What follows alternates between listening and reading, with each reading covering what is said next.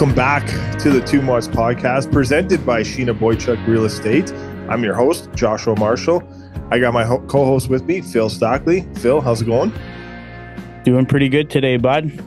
Yes, that's good, buddy. That's good. Yeah, no, it's uh yeah, pretty pretty good over here. Busy time for us. A lot going on. Uh Blue Jays baseball and playoffs for uh for that and MLB. Um, you know, NHL's uh, slowly getting going here. Yeah. Another, another week. One one day closer to opening night, eh? Pretty much, yes. We're getting there. We're getting there for sure. So, uh, and uh, yeah, nothing, nothing to, uh, nothing that like. I'm just excited, man. It's crazy. There's uh, so much going on, but uh, yeah, nothing to complain about at all. Um, there's a lot going down and a lot of great going down too. So it's, uh, you know, a lot of our uh, our guests that we've had throughout the year are getting ready to, you know, get that AHL season, and some are in the in the AHL, and some are even in the junior ranks too. And uh, you know, that's pretty sweet in, in its own. But uh, how are things with you? How are the boys? They're getting fired up too, aren't they?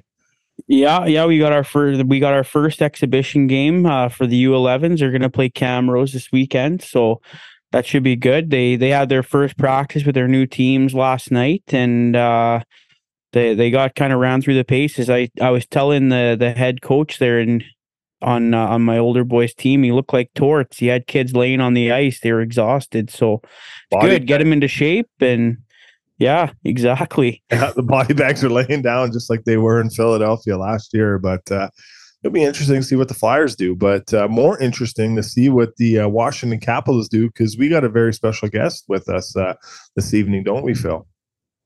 Yeah, speaking of speaking of coaches, we have uh he is the reigning AHL coach of the year.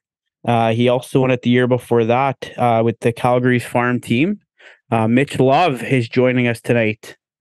Yeah, no, uh, very, uh, very excited and uh, looking forward to uh, you know hearing from him and and hearing from what people think about this interview because uh, you know his uh, his road to the NHL is a great one and it's an interesting one and I think everyone's going to get to listen to that as they uh, get going here. But I'm excited to uh, yeah, just to get that going for sure. He, uh, he this is a guy I've uh, I've kind of watched throughout. We're the same age, so uh, you know, kind of it was pretty cool to kind of see him grow up and you know get hit, get an opportunity. And a lot of people that I know that have played with him. So uh, as everyone will hear throughout the interview, but um, you know, it's pretty uh, pretty exciting. And uh, obviously, Matthew Phillips is a big fan of him too, isn't he? Yeah, and and you know, just just on another like side note, like you were just saying like how young this guy is and how bright his future probably is as a head coach. Like he's got such a long career ahead of him. Yeah. And uh so yeah, kind of kind of cool to get in here in his in his early days in the NHL and see what happens. Exactly. So uh, everyone is uh, tuned in to listen to our interview with Mitch Love, and we're going to get to that interview right now. So uh, let's get to our interview with Mitch Love of the Washington Capitals. Our NHL news and notes segment is brought to you by Sheena Boychuk. Yes, you heard that last name right. That's Sheena Boychuk. As a licensed realtor, Sheena has you covered to buy and sell your home in this hot market. She also offers home consulting services to help you upgrade your living space. Check her website out at sheenaboychuk.com and tell her the Two Mods podcast sent you. Realty by Design, your design approach to real estate. We'd like to thank Sheena for jumping on. This is a new sponsor for us. We're very excited to have her join us here on this Two Mods podcast journey.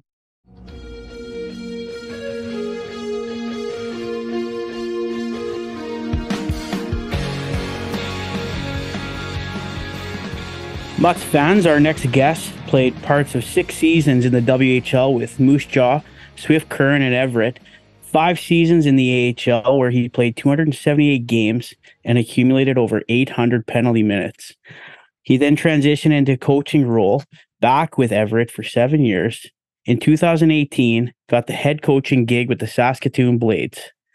In 2020, won gold as an assistant coach for Team Canada at the World Juniors in the summer of 2021 would accept the head coaching role with the Calgary Flames farm team, the Stockton Heat, and then the following season with the Calgary Wranglers, where he would win the AHL Coach of the Year in both of those seasons. This season, he takes his talents to the NHL. Please welcome to the podcast, assistant coach from the Washington Capitals, Mitch Love. Mitch, how's it going? It's good, Phil. Yeah, thanks for having me. Great introduction there, and uh, it's good to be chatting some hockey here with you and Josh tonight. Yeah, so I'm going to start off with uh, last night. Uh, we we had Matthew Phillips on our podcast uh, this summer, and he's a great kid, and uh, you've got to kind of bring him along here. Uh, big overtime win last night, and uh, great goal for him. what was your perspective on that? Uh, I mean, obviously, uh, you know, my relationship with Matt over the last couple years has, has, been a real strong one. Um, he's been, you know, arguably probably outside of Dustin Wolf, um, you know, our MVP on our team in, in, Stockton and in Calgary last year. So, um, you know, the things that he he does on a day to day basis as a player and a, and a, and a teammate off the ice, um, I'm never really that surprised by. Um, you know, it's funny, funny story. We uh, we're going into overtime last night, and uh, there's you know on my on the bench Kirk Muller, who you guys are familiar with. Um, you know Spencer, who's running the bench, obviously, and Scotty Allen, who's you know a longtime coach. He stands between myself and Spencer, and so I'm I'm working with the D, and you know I kind of cruise by Spencer as we cross over and and uh, switch sides heading into overtime, and and I just said, hey, these are the three D I plan on using. Yeah, all good. And um, and then Scotty Allen comes to me, goes, "Hey, is uh, Phillips? Can he play in overtime?" And I'm like, "Yeah, no, he can play in overtime. I've used him a time or two before." And kind of as a few rotations went on and on, and we had a pretty good uh, showing in overtime the, last night against Boston. Really possessed the puck well.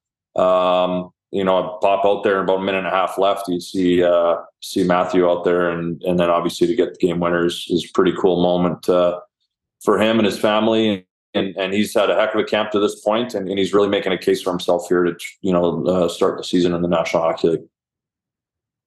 Yeah, it was it was pretty it was pretty awesome to see, especially for a kid uh, who uh, he's really pushing for a for a spot on that NHL team. And uh, we we kind of said it like when he was here, like we in Calgary. We we we were really disappointed to let him go, but to see him go, but at the same time, you know, we're kind of rooting for him too because because of his situation. And uh, but we, we can get back to Matthew Phillips a little later. I'm gonna toss it over here to to, to Bosco. He's gonna he's gonna start uh, with you with minor hockey. So uh, Mitch, how's it going? So hopefully everything's going good, and, and uh, I'm super excited to uh, to kind of interview you. We're the same age here, so we're both 39. Yep. We're 84 born. So um, I never got to the level that you got to, but I always got had a few friends, and as we're kind of saying before we recorded, uh, you know, grew up with Johnny, went to went to school with him, and grew up with him in the north side of Edmonton here, and um, just kind of where where did it all start for you? Um, I know it says on Hockey DB you're from Quesnel, British Columbia. Is that kind of where you played in in your minor hockey and everything kind of started there for you? Yeah, I, I grew up there, and you know, like any youngster on on the on the blades uh, pretty early, um, and, grew up with my minor hockey days right up to my uh, completion of my first year Bantam um, and, and, left Quesnel and went to Wilcox, Saskatchewan, and actually played at Notre Dame uh, College there uh, for a year. And um, at 15, so it was my second year Bantam. Um, you know, you know, I, I, think coming from a small town in, in, British Columbia, which you know had a junior B team a lot of the years I grew up there, turned to the you know junior A program, the Quesnel Millionaires. Um, but all during that time, uh, for me in, in, in, hockey growing up. The, the Prince George Cougars moved from Victoria to Prince George. Um, so there was a few other options between Western Hockey League and Junior A. And, and as, as, I kind of went through it and, and, got a little more serious about the game itself, uh, obviously making the move as a, as a 15 year old to Saskatchewan, living in a dorm and, and doing all that stuff. Um, you know, the, the choices you had as a player between Junior A and Western Hockey League, um, you know, it's, it's probably a little more prevalent now in terms of the options and and and whatnot for young players. Uh, but that time, I, I kind of when the Prince George Cougars moved to Prince George, uh, I was really intrigued by that. I was intrigued by the new building. I was intrigued by five thousand fans a night every night, uh, watching that team when they first got there. Um, and, and I always told my dad, I was like, hey, I, this is the league I want to play in. If I'm fortunate enough and I'm good enough to play in it, this is the league I want to play in. And uh, you know, ended up bouncing around in the Western Hockey League for five years and then on to pro and then in coaching.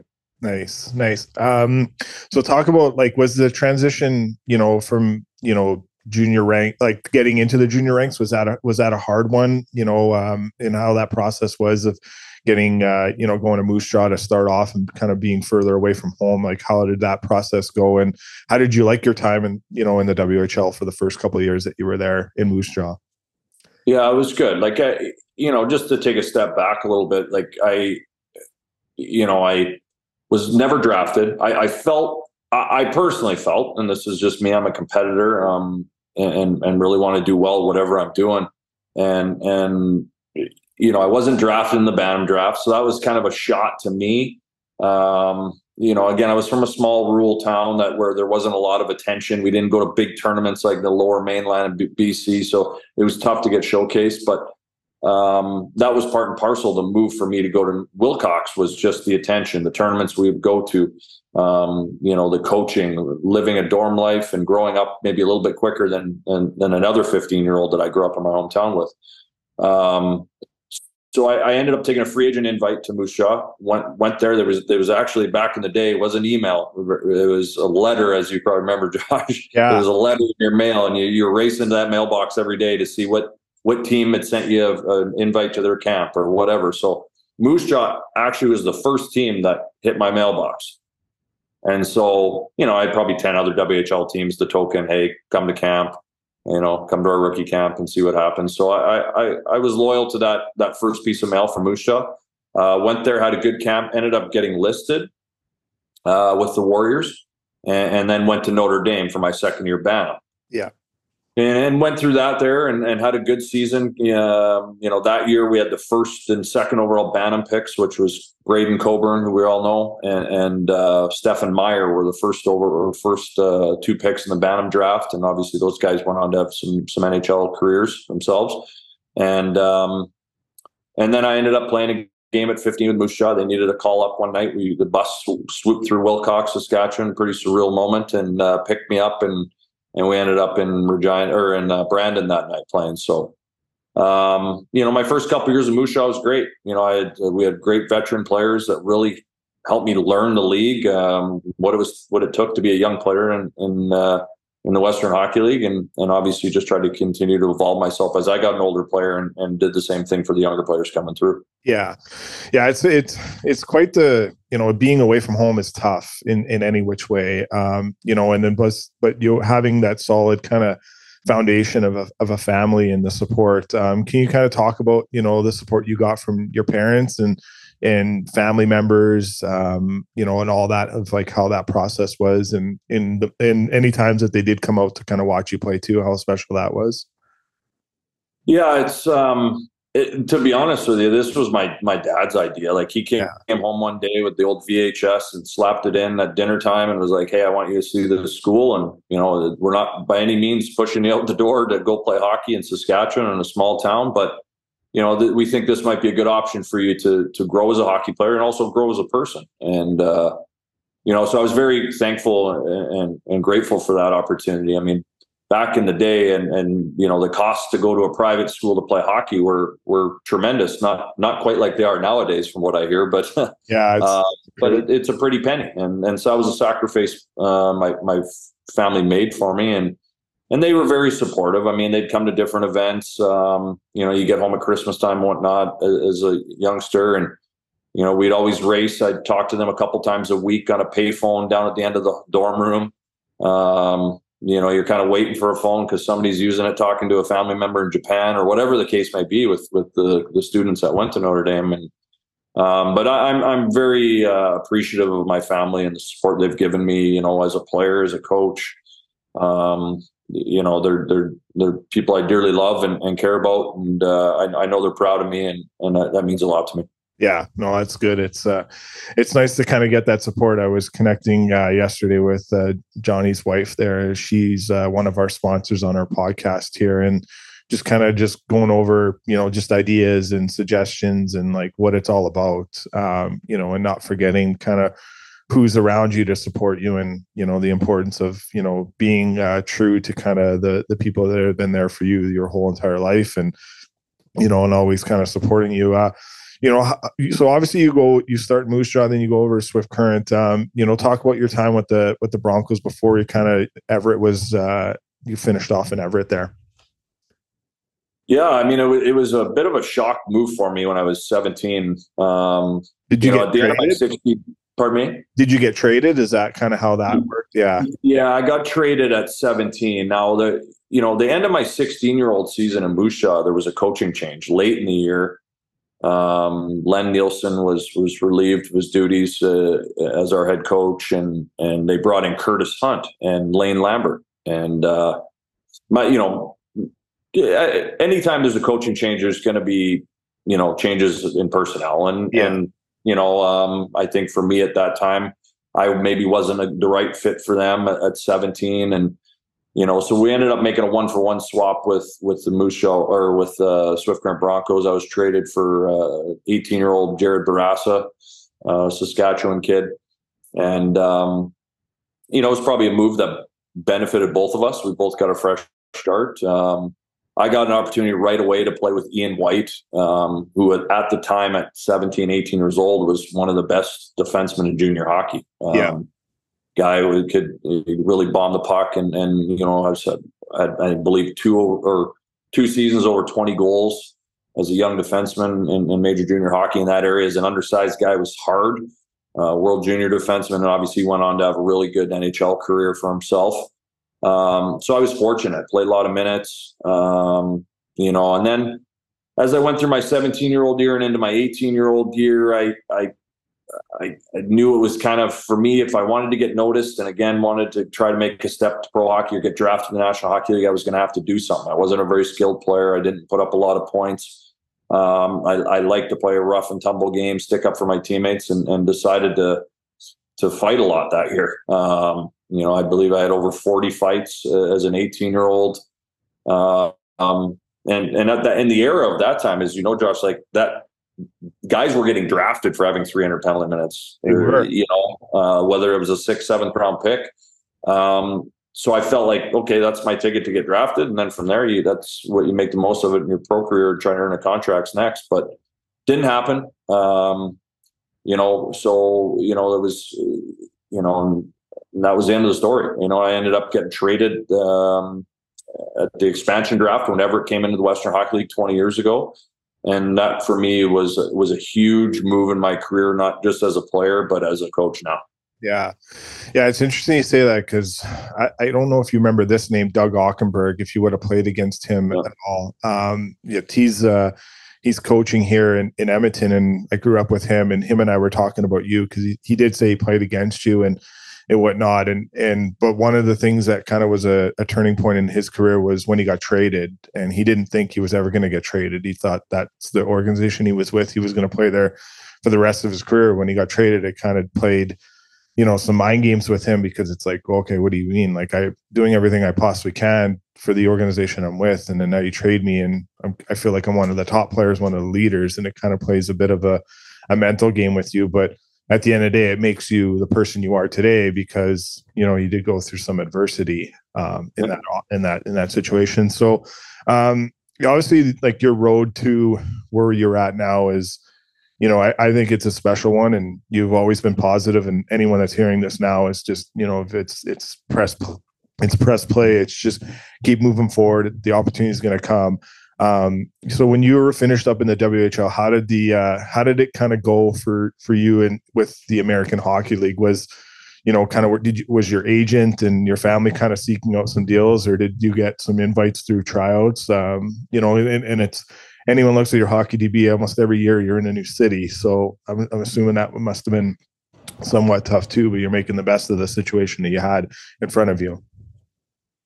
Yeah, it's uh, you know I don't tell this story often just because I don't really uh, talk about my uh, my career as a player because I, I you know I was a very average hockey player and and whatnot, but um, you know I I was uh, I finished on my overage year in Everett. Uh, I, I spent my off seasons in Everett when I was playing there, training and whatnot. Um, you know, th- at that time, I was kind of contemplating: okay, do I go to school? You you know, utilize my my free education from the Western Hockey League. Uh, at the time, I kind of wanted to be a police officer. Um, and then I had I had a few East Coast League offers, you know, on different teams. I, you know, San Diego Gulls were a team, and, and Alaska Aces at the time. uh, were two teams that were, were heavily uh, trying to you know recruit me to go play in their program, and and so you know I, I ended up making a choice. I, I signed a you know free agent deal with uh, San Diego Gulls, in the East Coast Hockey League, and and it was an opportunity for me to have a, a rookie camp invite to Anaheim. That was their affiliation at the time, still is now, and uh, you know, so I, I'll be honest with you, I, I wasn't in great shape that off season. I, I was a big guy. I was, I was over 205 pounds. Um, you know, I, I wasn't in great shape. I, you know, I, that's, that was on me as a, as an athlete. Um, I, I kind of knew I had a little bit of runway in terms of my off season still to go play in the East Coast Hockey League, you know, because they have a later start. Um, and, and so I, I, had some time. And then I got a call one day from my agent, uh, Ross Gurney at the time out, out, of Vancouver. And he says, Hey, man, uh, Colorado Avalanche got some heavy interest in you, bringing you to training camp. And I'm like, Well, I thought I was going to Anaheim's camp. He's like, No, scrap that deal. We're going here. I'm like, Okay. So I ended up go, you know, fast forward a, month, I go end up going to Colorado's camp. So now I'm in a bit of a panic in terms of getting prepared and getting in better shape and going to face altitude in, in an NHL camp there. Um, and I remember I was so out of shape. I, I, was, you know, again, big guy, altitude, trying to keep up with Joe Sakic and Milan Hejduk and Adam Foote and all these guys, uh, you know, the heavy hitters of the Avalanche at, at that time. And uh, I remember we were doing a conditioning drill one day, and I I, I ended up seizing up. I, I, couldn't finish the conditioning drill at practice. It was embarrassing. I, I ended up going to the training room. They pumped me with IV. I got guys, veteran guys, walking in there like almost laughing at me, which as as they should be because it was embarrassing. Yeah. And um, so it, it, for me that was a bit of an eye-opening experience of just how much you have to put into the game of hockey. And i think it's evolved itself now in terms of what these guys do in their training and, and how they take care of themselves and the resources that are, that are available to them um, but somehow I was survived that camp after that and, and ended up going to the American League and played a couple exhibition games and had a couple scraps with a couple veteran guys in the American League out east when our team was in Lowell, Massachusetts, and and then Colorado. I don't know somehow I, I don't know if they had the blinders on or what, but they gave me an entry level free agent contract for three years so that was pretty cool. You know, that was a pretty cool moment. Um, bounced around their minor league team, and, and, you know, for the most part, stuck it in the American Hockey League for those three years in their organization, and and then kind of bounced around on a couple American League deals my last couple years before I ended up my career in uh, the Central Hockey League. Yeah, um, you know, talk about that a little bit with uh, your time with Johnny Boychuk. Obviously, we were saying. Uh, you know his wife uh, sponsors the segment and uh, just a good guy i'm sure you got many funny stories but um, you know kind of his path was was a was a very long one too to to where he got to but uh, you know it's and I, I, just have a lot of credit because you know I, I don't want to keep going back to this but it, it's just I'm, I'm super happy for you to where you are now because you totally deserve this opportunity but um, you know it, there's so much perseverance that has to go through those days um, you know, that are that somewhat can be tough. But you know, did you you and Johnny kind of lean on each other? Does was there other guys you guys you you leaned on? It seemed like you guys had a, a pretty close knit group there for a while. Yeah, you know what? Like with Johnny, um, you know, again, both of us were defensemen, so we spent a lot of time with each other. We're the same age. We played junior against each other. Um, he was a very good junior defenseman. Um, you know, hard to play against, big shot, and, and and so I didn't really know him until we ended up in Lowell together, yeah. and then obviously we're in Albany together. A little bit in Cleveland before he basically made the move to Colorado and was an NHL regular. So, you know, Johnny's, as you know, is a, is a, a happy-go-lucky individual. Uh, that's how I remember him. I yeah. haven't seen Johnny in a long, long time. Um, but man, he was he he he played hard. I mean, he blocked shots, hit, fight, score. I mean, he, he did it all, especially in minor pro hockey. Um, you know, he found his niche uh, to to make it to the National Hockey League and and win in the National Hockey League, which is hard to do. Um, and so, you know, we had some we had some good times, especially off the ice as young guys being rookies together. Um, you know, and we had a good group of veteran players that that were good to us and um, you know really helped us along and, and i you know obviously i followed his career and, and the success he's had and uh, watching his family grow um, you know it's been pretty pretty cool to watch Yeah, yeah, for sure. Um, before I toss it over to Phil, he's going to do some coaching stuff here. Um, you know, I'll kind of open the coaching conversation up. Was was when you were playing was always that that coaching eye always kind of a thing for you? And and the reason why I asked is I was listening to an interview today and um, some of the people talked about the reason why maybe Connor Bedard is such a good player is because he always kind of sees the play developing before. It kind of is always kind of studying the play before. Um, with you, um, was that something that it was always there for you? Is you know that coaching kind of tree, and then what kind of you know coaches that you had throughout your career? Um, how much did your father have an influence on maybe being? I don't know if he was one of your coaches throughout your career, and and who kind of you know that you looked up to, and then you know kind of get and who gave you the first opportunity to give yourself the you know the role of of being maybe an assistant coach to start and then turning into a head coach it's a good question um, you know i'll back it up to to my upbringing i mean my father and my mother the, the, the biggest things that they taught me as a young young kid, uh, whether it was academics or or in, in sports, was just the work ethic that's involved in anything you do, and and, and how competitive you got to be. And uh, so that's something that kind of followed me throughout my career as a player and, and even as a coach. Um, you know, those are those are values that I, you know, I, would lean on for, for my daughter and, and whatnot. And um, you know, so I think that's where that kind of started. And then in terms of coaching, I mean, I've told you guys a few times on this podcast, like I wasn't a very good player, so I, you know what, I, I found time, especially in pro hockey, where I had to find a niche, and I maybe didn't play as much as I did in junior. Um, but I try. I had to survive. I had to try to earn a living, and, and and, so my niche was being a good teammate, sticking up for teammates, um, being a good role player. But that being said, I think as my career went through the American Hockey League, you you you know you maybe sit on the bench or you you know and you you kind of you hear the coach during the game talking to the players, so you're kind of grasping that. But also in my role, I needed to be detailed. I needed to know the system. I needed to know what coach wanted everybody to do. So when I got my opportunity, it was maybe going to allot me another shift or two that period.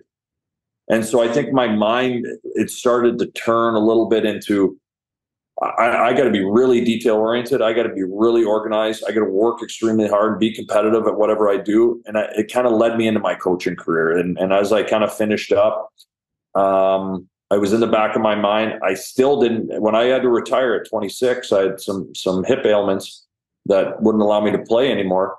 Um, I, I, really didn't know what to do. I was like, I don't know what the heck I'm going to do here with hockey. Like, am I going to stay in hockey? Am I getting out of it? And, and was fortunate enough to you know get hired by Doug Soetaert, who, who was my general manager in Everett when I was a player, um, and brought me on as a coach. And then you know here I am today. Phil.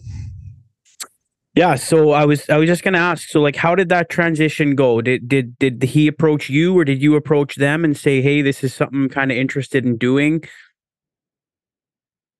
Literally, Phil, I I, I was I, was rehabbing to try to get back to playing hockey. Um, whether it was in the East Coast Hockey League, maybe try overseas, and you know, finally, I kind of had a visit with the with the doctor in Bellevue, Washington, in, in July of that summer, and was like he's like, I would not advise you to continue to play. Um, and and so I was in sheer panic. I, I didn't know what to do. I didn't have any sort of income coming my way. I had a a, a wife at the time, a new home. Uh, so it, was sheer panic. And and so, you know, I approached the organization in Everett just because I had a relationship with management and, and ownership there and, and the coaching staff that was there at the time and they were in a bit of a flux moment. They they had hired a new coach. Um, the assistant coach Jay Varady, who's now in Detroit as an assistant coach, uh, good relationship with him. Uh, he was on his move to France to be a head coach in pro hockey over there. So there was an opening on the staff. Um, and again, like I mentioned earlier, I, I, was fortunate to get hired by Everett and by Doug Soetaert. He gave me an opportunity. I actually broke in as a strength and conditioning coach slash assistant coach just to kind of you know, give me a dual uh, dual role um, to get me started, and and then you know just kind of evolve from there. So you're so how many years did you spend in Everett as an assistant coach? Seven years, uh, and four different four different head coaches I worked with there. So that must have been tough, hey? So like every coach is like new new systems, new Yeah, that'd be that'd be that'd be a tough transition every single time. Uh, so at, at what point in the uh, as an assistant coach did you think, hey, like maybe maybe I could uh, I could transition and be a head coach of one of these teams? Well, I'd be lying to you if I, I didn't say that I thought over maybe the last two head coaching decisions I made that I could have maybe stepped into that role. Um, but you know, the team hired Kevin Constantine, who I played for, uh, both in in Everett uh, for two years and, and in American Hockey League in Houston. Uh, so I got an opportunity to work with Kevin for four years, and, and then um, you know they, you know he he had left the organization. There was a mutual parting, and and and he moved on to Europe and you know, they hired Dennis Williams, who's had an unbelievable run in Everett and obviously a world junior coach. Um, you know, also a gold medal, gold uh, medal winning coach.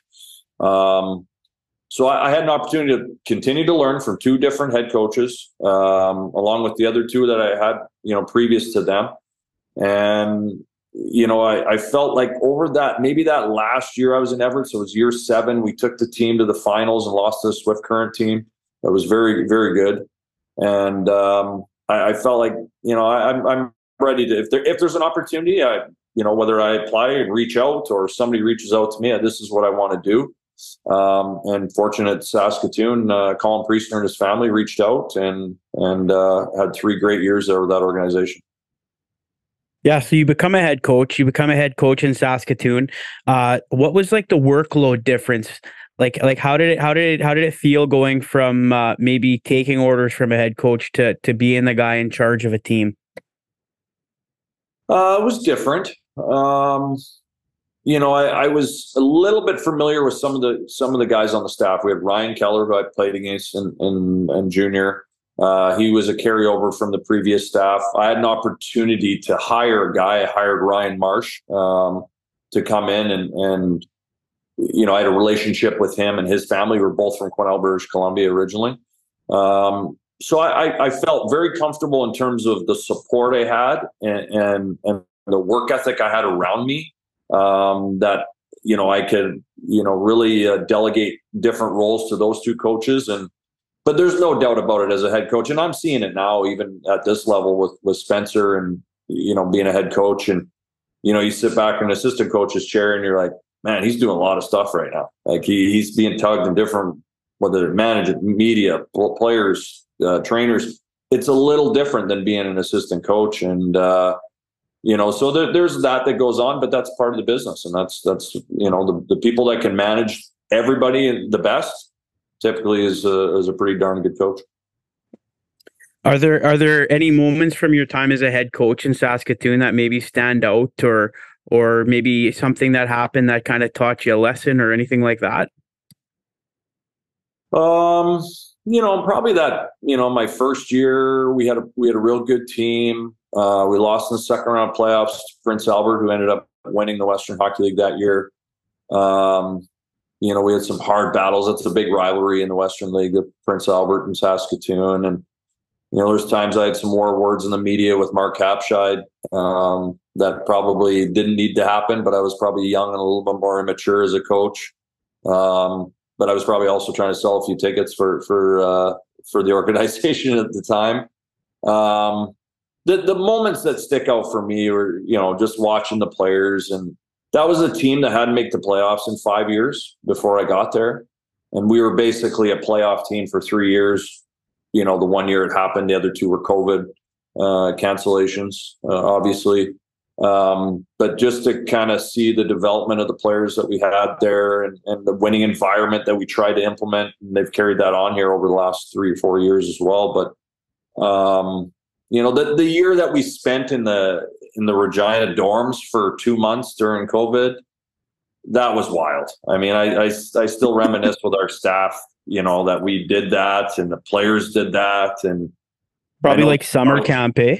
It was. I mean, that as weird as it is and how awful that was of a time for for our world and, and everything that went on, that was a weird one. You know, that was just every other day at the rink practice, everything was going on. Um, but it's something that will be I'll tell my family we're, you know, my daughter when she's older and we're sitting around having a beer, you know, like um because and they won't even believe it, eh? Exactly, and it's. I mean, I opened yeah. again for anybody because it was it was quite the experience. You know, mentally more than anything, probably. I I, I have before we get to um the the Stockton Heat and and the Calgary Wranglers. Uh, something I don't want to really brush over is uh, you got to be an assistant coach for Team Canada at the World Juniors twice. Uh, who so who calls you and asks you like, hey, do you want to do this, or or how did that all go down? Well, I I had kind of spent three or four years in the Hockey Canada program. I did the under 17s two years in a row. I did an Ivan Hlinka tournament in Edmonton. Um, I believe it was 2018. And so I kind of worked my way through the program.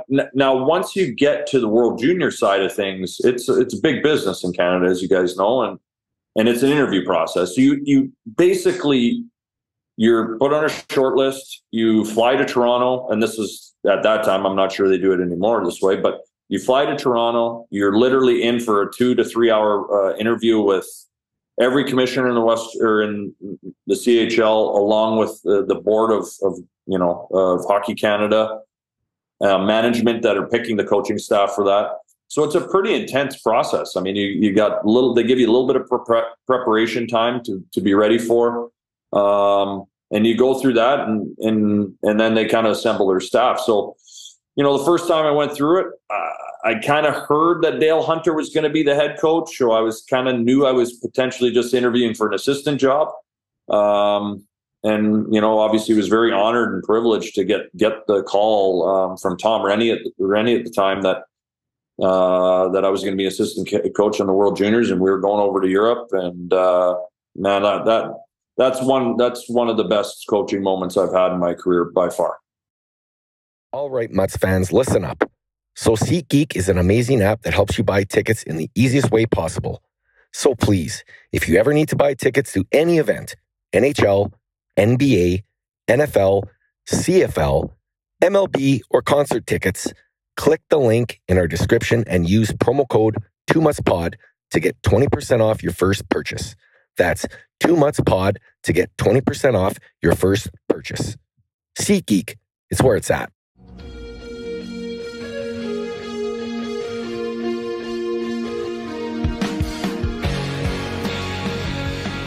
So obviously you go to Stockton, become the head coach there. Um, everywhere you've been through coaching, you've had a winning record, and and your record, you know, just gets better and better. Um, but can you talk about your time in Stockton? It's funny. I was listening. Luke Gazdic was on with us not too long ago, and and I, he actually started his own podcast, and he had uh, Mangiapane on, and they kind of were reminiscing about their time in Stockton and how interesting it was with certain the meetings that you guys would have to have at the start of the year with the local police and all that. But can you talk about maybe the opportunity of going there? And I, obviously, it's it's a different kind of place, but you know, it's an opportunity to kind of do something that you love and and you know, helping teach uh, younger players and having the veterans around you too. But can you talk about you know the the experience it was for the for the year you had with the Stockton Heat? Yeah, it was it was great. I mean, I, I again, the city itself and the stuff you hear about the city of Stockton, yeah, it's a it's a tough town. I mean, yeah. it's blue collared. It, it is, you know, everybody ever. Matt Phillips said it wasn't that bad. It, wasn't. It, honestly, it wasn't. I, I, mean, if you asked a lot of our players that season, and I think every player is going to have a different perspective on it. Um, yeah, we had no fans. We didn't have very good fan support. The ice conditions were awful. Um, the boards were sometimes in, sometimes not in. I mean, there was lots of different things that you could get wrapped up with mentally that that would affect you as a player or coach. But our guys were great. I mean, they we had a good hockey team. We won a lot of hockey games, so it was enjoyable to come to the rink. Uh, the weather was unbelievable. Was 25, 30 degrees every day. Guys live 15, 20 minutes outside of downtown where it's a little, little rough and tum- tumble. Um, golfed every day, went to San Francisco, went to the um, wine country everywhere, uh, Napa Valley. It, so the guys really enjoyed it. I enjoyed it. Yeah, I lived right downtown. I lived right across from the rink, so I, you know, I was right in the thick of it each and every day. But I, I really enjoyed it, and uh, we had a lot of fun, and and um, you know, we had a, a special group that year. You, you, look looks like you could you could, and from your like penalty minutes and stuff like that, looks like you could probably handle yourself if you needed to down in Stockton, eh? Uh, I, I don't know about that. Yeah. That's a different beast. That's a different beast. Yeah, that's uh so obviously okay, you go to Calgary, the team the team changes over there, um, you know, and that opportunity and and like you talked about with Matthew Phillips and and Dustin Wolf, the you know, the the pedigree that Dustin um, you know, has and the team that you had there. And um, you know, I think that in the where the progression's going, I think that obviously, you know, you're you're in a different place now, but I think at times still you're always going to be cheering and rooting for the guys that were there because you know that's the next that's that's the whole goal is is getting them to the next level as you got to the next level. But can you talk about you know the team you had there? You guys had an amazing year. Um, you had an amazing goaltender. Um, just a great group of of players to kind of work with, a great organization to work with. Um, and we will ask you about uh, Chris Snow too, but uh, you know, and you know, a, a, sad story, but obviously a very positive kind of person. But being around kind of the that organization um, and how much that meant to you. Yeah, it was it was a great move in in a sense that you know professionally, it, it, for me as a young coach to go into a Canadian market, even though kind of American Hockey League was was foreign to the city, but hey, it was the Flames farm team, so everybody kind of knew the players that were coming through the system that you know when they got to the rink and our and our attendance over the year got greater and greater last year just because I think the interest and and whatnot of, of American Hockey League hockey it's good hockey. It's it's yes, good it uh, hockey to watch and so for me personally it was good to deal with media after every game in Stockton I didn't have any media like there was yeah I talked to the coaching staff general manager and a few players and that was it run run so, run across the road home eh and you're done exactly exactly. So it was um, so working in Calgary and, and and being a part of that. Now it's no no NHL type media, but we had a lot of people interested in the team and what was going on. So it was good for me to go through that and answer the tough questions and and whatnot. But um, you know, we had a really tough start last year. We had a lot of turnover in the offseason from Stockton to Calgary. Obviously, you add the move into there, and guys are moving from the states up to Canada again. It's a different beast, and so it was it, we had a really tough start. Like we, we, we were as a coaching staff, we're like, man, this this might be a long year. We might lose 50 games. That was internally what we were saying to ourselves. Yeah. And then we kind of just started plug and playing guys, and then you know Wolfie started to do his thing, and um, you know we started to regain what we had last year, even though we had a totally different roster of young players and veteran guys. But we really sold the culture of what we did the year before to like what it takes to win and and our guys did an unbelievable job to win 51 games and and really we felt we were obviously one shot away in game five in a do or die with Coachella who lost in the final we felt like we had a championship type team and uh, just came up a little short yeah is there some players obviously there's the, the marquee names but is there some of the guys on that team that maybe aren't uh, weren't often talked about and media wasn't often talking about them. You know, podcasts maybe that aren't often talking about them because it feels like you you really had a really good group once the groove kind of got better. I do remember it kind of being a bit rocky, but I just you know from believing in what you know the coaching style that you have and the mindset you have and the people you surrounded yourself with. It, it for me, I didn't have any kind of worry. I thought it was gonna it was gonna get there, but it is hard moving from one city to another. Anyone that's a that's a tough transition. Yeah, we had we had a couple veterans that came over uh, that signed new contracts headed into Calgary last summer, so they they understood a little bit of me, uh, our staff, in terms of the expectation, whether it's practice or our workouts or our meeting sessions or preparation, whatever it was. So I think they were really good at bringing, you know, the new veterans in or or the players vying for spots on our team last year um, you know, Nick DeSimone is one guy that really sticks out for me, who's who's still with the Flames and playing in Edmonton tonight, and he he's an unbelievable story. Played his first NHL game last year at, at I believe he's 28 or 29 years old now, um, but he was very deserving of that because he's been a good soldier for the Flames organization, um, and their young players that came through and uh, the two years he's been there. Um, he's one. I mean, Clark Bishop was another guy. Uh, Brett Sutter. I mean, he he was outstanding for us last year uh, as a as a captain. Um, you know, just a just an old school through and through. Um, yeah. You know, guys really respected him. Over a thousand games in American hockey. That's hard to do. I don't care who you are. Um, he, he was outstanding. You get Phillips. Um, I know I'm missing guys, but we, we had a really good blend of young players that that brought a lot of energy and juice each and every day. And then you know, our veteran guys, they they they dug in. They're high character players and and wanted to do well. Yeah, Phil, you have anything there, um, or transition over the Caps? Yeah, no. Uh, so like like let's talk about like Matthew Phillips. So like he goes up to the Flames for I think he was up there for about a month. Um, did you guys like notice?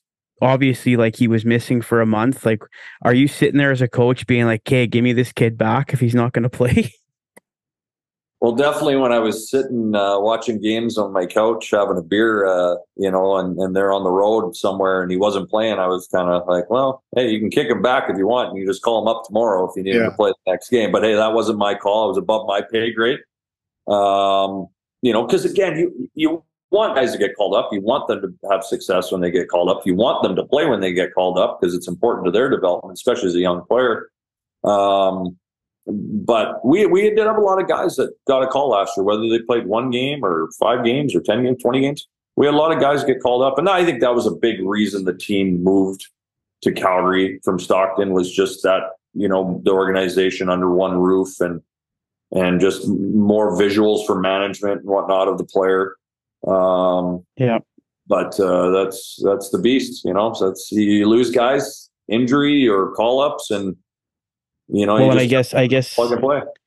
Yeah. That's the that's the tough part about about probably like running an AHL team is like like the greater cause was the Calgary Flames, right? Like that was the that was the the main main team and and you guys are uh, a direct flow through that team. So if if they need a guy, I guess you don't really have a say, right? So yeah, I was and I'll be honest, it was tough at times as a coach. I mean, it, you know, like the big thing, and I think every organization is a little different in terms of their philosophy with young players and, and the development component, um, is balancing developing and winning. And and then for me, they're they're they're twofold. I mean, you, you if you want your young players to understand what it takes to win, they got to learn it in the American Hockey League. And and there's going to be times where they need to take a day off and watch from up top and see, you know, that the finer things or the little things in a hockey game that we've talked about, they, they need to be executed at some point. And,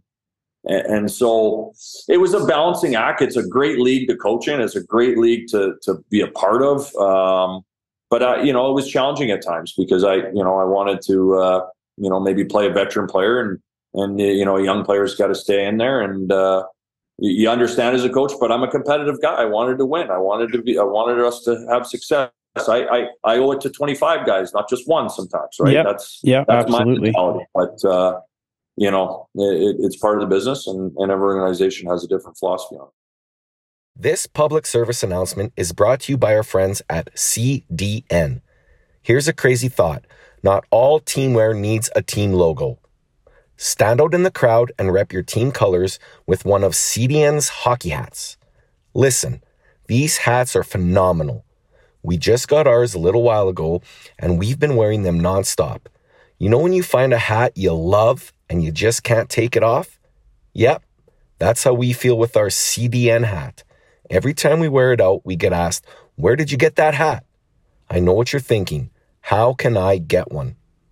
Cue the details. Shop online 24 7 at www.wearecdn.ca and use the promo code 2MUTS for 15% off your order.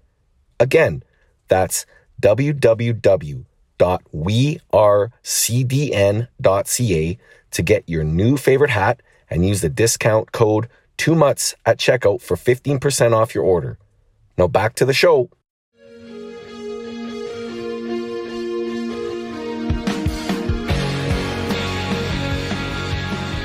Now transition over to the Caps here uh, before we get you out. Is you know the and I'm a Leaf fan, so full disclosure, I saw Spencer Carbery in in Toronto last year. So um, and you know one thing I and I I loved it. Like I'm married to this game. Like that. Like I you know I don't have a significant other. I don't have kids. My my marriage and my life is to hockey.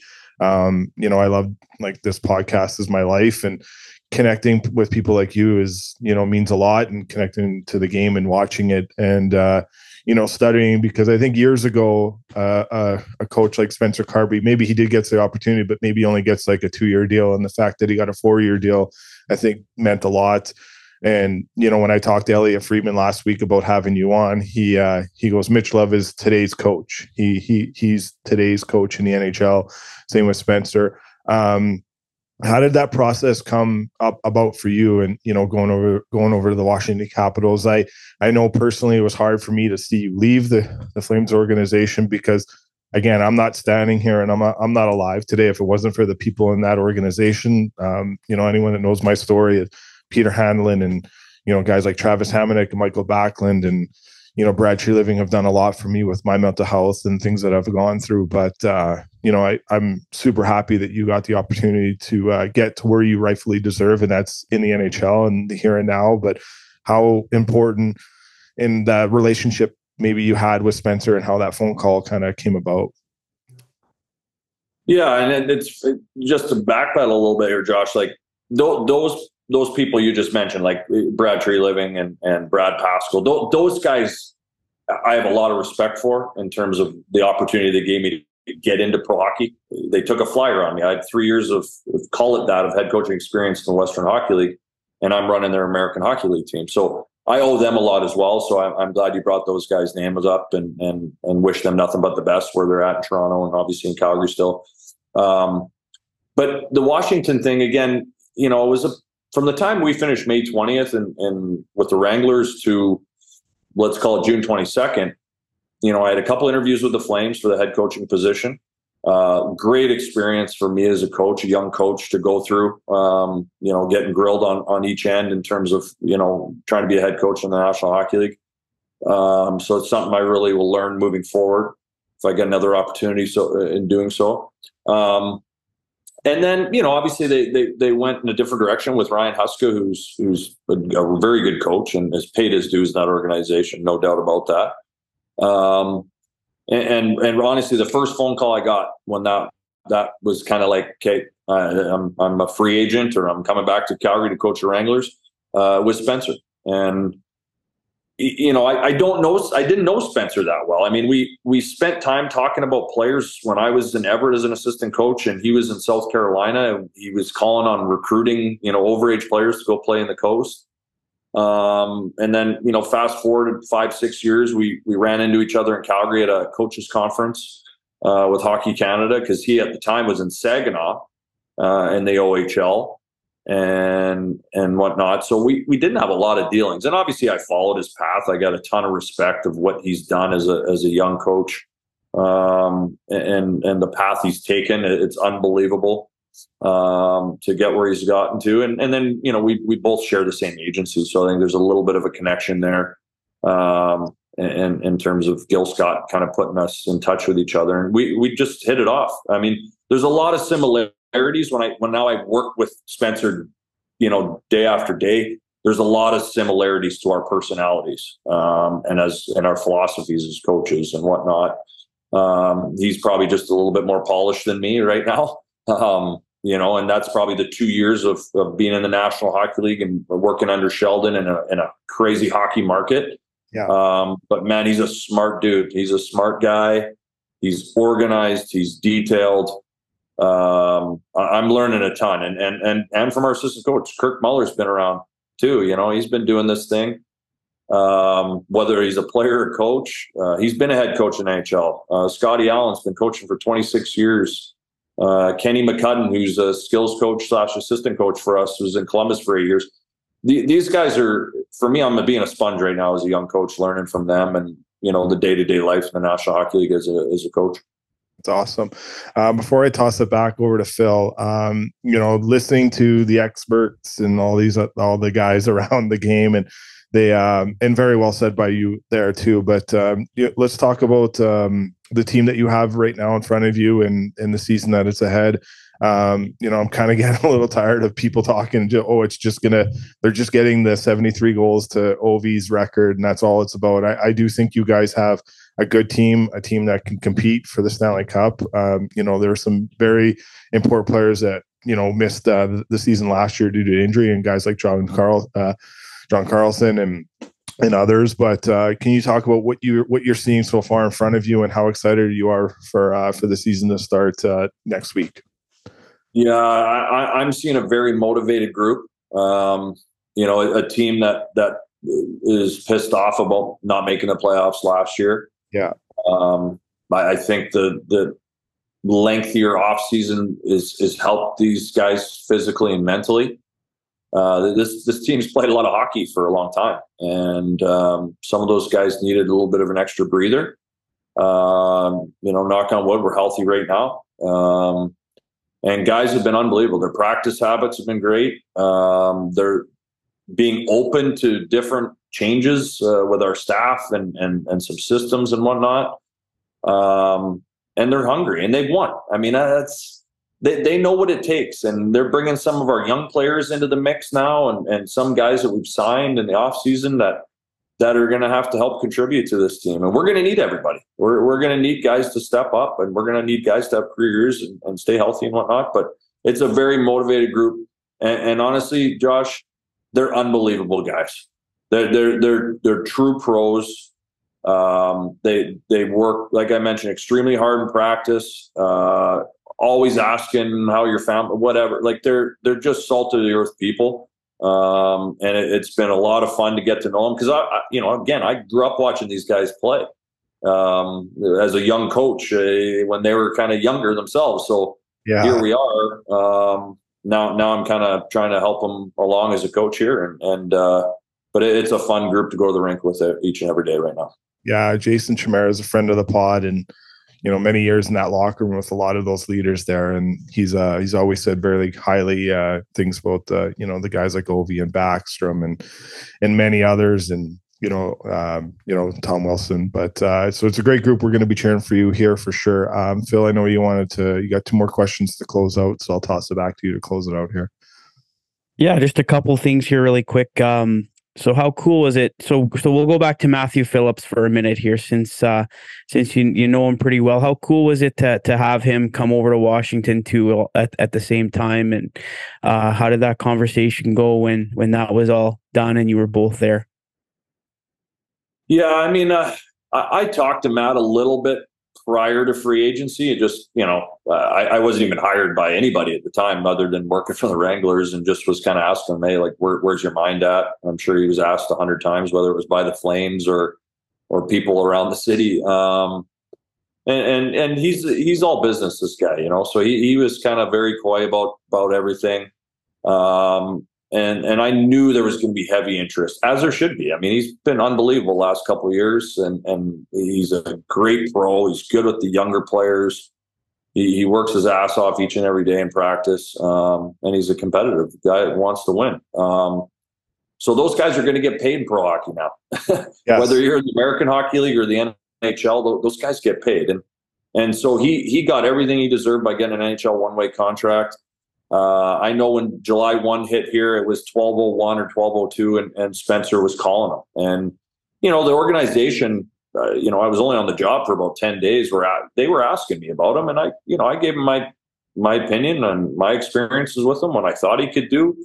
Um, and I've been a lot quieter now over the last couple weeks with training camp. I'm, I'm letting them form their own opinions of him as a player and a person. Um, but now we're getting down the short strokes here, and and they're you know they're seeing a lot of the things that I've I've seen for two years, and uh, it's a cool story. And I and I hope he can continue to finish this and, and be an everyday NHL player, and and uh, because he, he, he really does deserve it. He's a it, I, I wouldn't say he's an underdog story because he's just a good person and a good hockey player, and he he puts a lot of lot of time, and he's so determined that he deserves what he gets. That's very true. Yeah, that's we're we're rooting for him big time here, and uh, so so I asked him today if he had anything on on you, and uh, he just said uh, you were coaching against him in junior when uh, you guys beat them in five overtimes. Uh, yeah. He said maybe you got a story about that night. Man, that was wild. Um, unbelievable series. You know, they had a great team. Victoria for when when Matthew was there for those years, they had really good teams, well coached. Dave Lowry was there, um, so it was a battle. We had you know Kevin Constantine coach team, very structured, organized, detailed, whatnot. Um, but yeah, we were. It was it was unbelievable. I mean, longest game in CHL history. That's kind of cool to be a part of. but man, it, after a while, you get into that third, fourth, fifth overtime, you're just rolling. You're just trying to find two defensemen. I was running at the time, like just who's freshest to go back out there. And it was just a, it was, uh, you know, it was the mind that was going to let go of the game. Um, and if you, I, I, remember as clear as day, it was kind of the parting of the seas uh, by by the Victoria defenseman. One guy went down the wall, the other guy stayed on the weak side. Shot got blocked and there was just a clear lane up the gut. The, the other, the weak side defenseman should have been the middle part of the ice. It, it, wouldn't have been a breakaway. Yeah. And then a cool story was Cal Babich, a guy that we called up from Junior A um, at the end of his Junior A season as an AP call up and and scored, you know, a, a historic goal as sticks in the Hockey Hall of Fame in Toronto. So um, that, that that was that was a fun night. Obviously, it was. If we lost, it wouldn't have been a fun night. Yeah, exactly. Yeah, you'll you'll you'll have to ask Matt if he's still a little bitter tomorrow when you see him. Hey, uh, he, he, that he brought that up. So okay, that that's it for me. I'll let yeah, well let Bosco close us out here. Um, yeah, so obviously earlier we talked about Chris Snow. Um, I don't know if you had any dealings with him uh, during your time, but if you did, maybe sh- if you can share. But uh, just kind of the the legacy that he's going to leave behind here, and uh, the hockey community hockey community will mourn the loss, but also celebrate the great life that he had. Yeah, um, obviously tragic. I, I mean, it's over the last couple years, I've I've got to know Chris better. I, I, first met Chris when I was playing in the Houston, Minnesota organization. He, he was working for the Wild in, in a capacity there and then fast forward whatever it's been 15 years later i'm, I'm coaching the same organization that he's the assistant general manager in and, so I, if you ask anybody in the world that's met chris snow and and, and you know this josh like this, this guy's salt of the earth family man this guy is salt of the earth human being to, to everybody um, no what he and his family had to endure over the last four years in, in, in terms of that disease and the battle he he put up, I don't think anybody's surprised that he, he went through that and, and kept battling. Um, and uh, just because of just the person he is, and uh, I really feel for. You know, obviously his wife Kelsie and the two kids. Yeah, um, got to know them a little bit here last year.